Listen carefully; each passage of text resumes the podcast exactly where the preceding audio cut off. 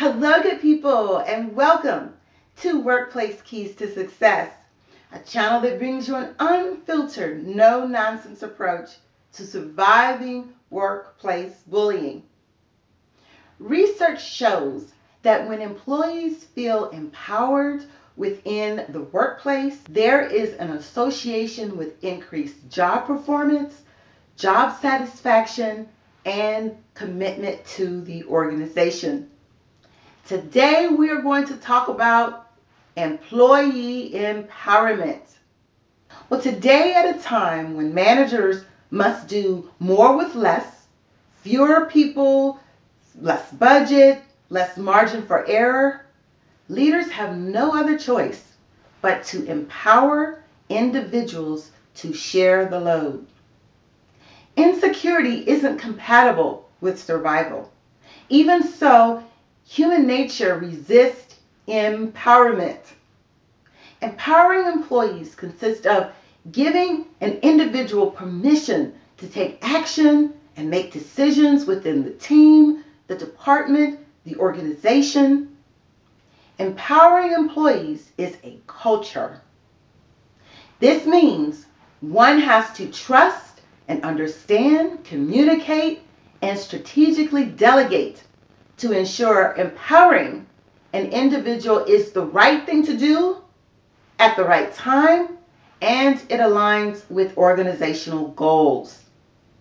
Empowering in individuals within an organization is vital for the pro progression and growth of a sustainable operation within an organization. A leader does not promote your growth. If they don't, they're not a good leader. A leader needs to give you the right resources and responsibilities and power to achieve a task and to achieve your potential. Behaviors that undermine empowerment are called barriers. So what are some barriers and reasons for those barriers? Well, the number one is job security.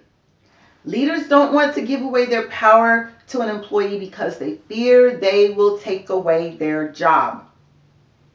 Resistance to change. Fear of the unknown holds back your potential as an employee. We don't like change, even though we may see that there's an advantage to it. Empowerment brings constant change because it encourages employees to grow and to innovate. Lack of self-worth. Often employees are afraid to explore options because they feel they're not good enough, they're not smart enough, attractive enough.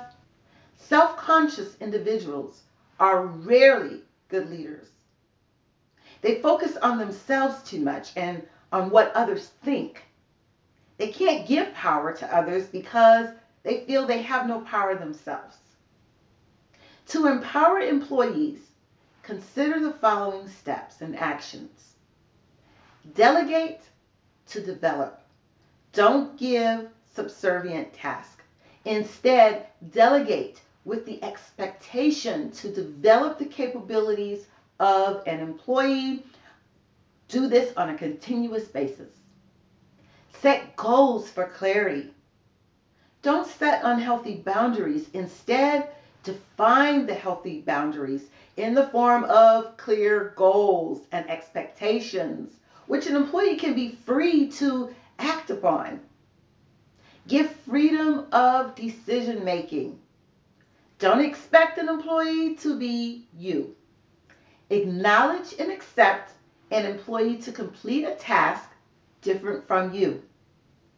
There is more than one best practice. Provide essential tools and resources.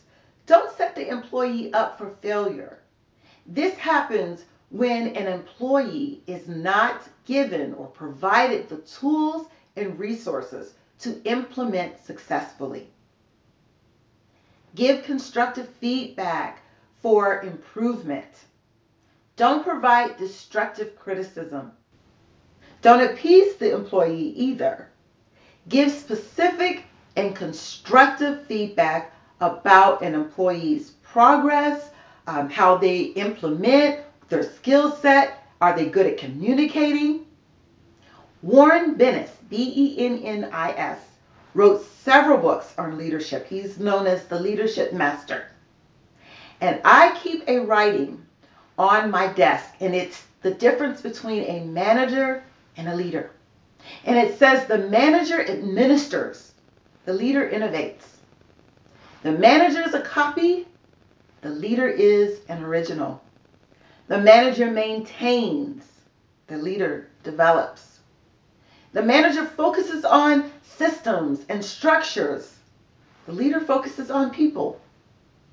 The manager relies on control. The leader inspires trust.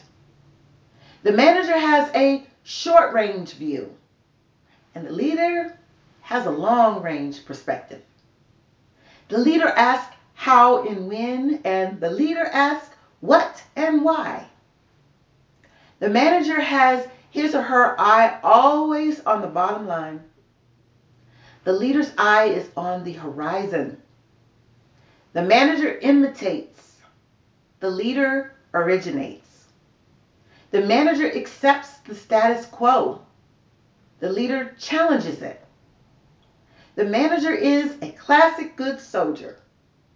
The leader is his or her own person. The manager does things right most of the time.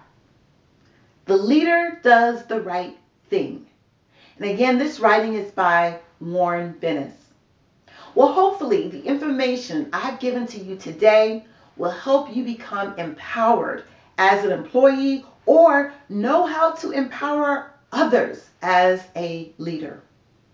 Now, if you are facing workplace bullying, I provided steps to take in previous episodes of mitigating and eliminating workplace bullying. I will include the link in the description to those episodes. Remember, workplace bullying can end with you.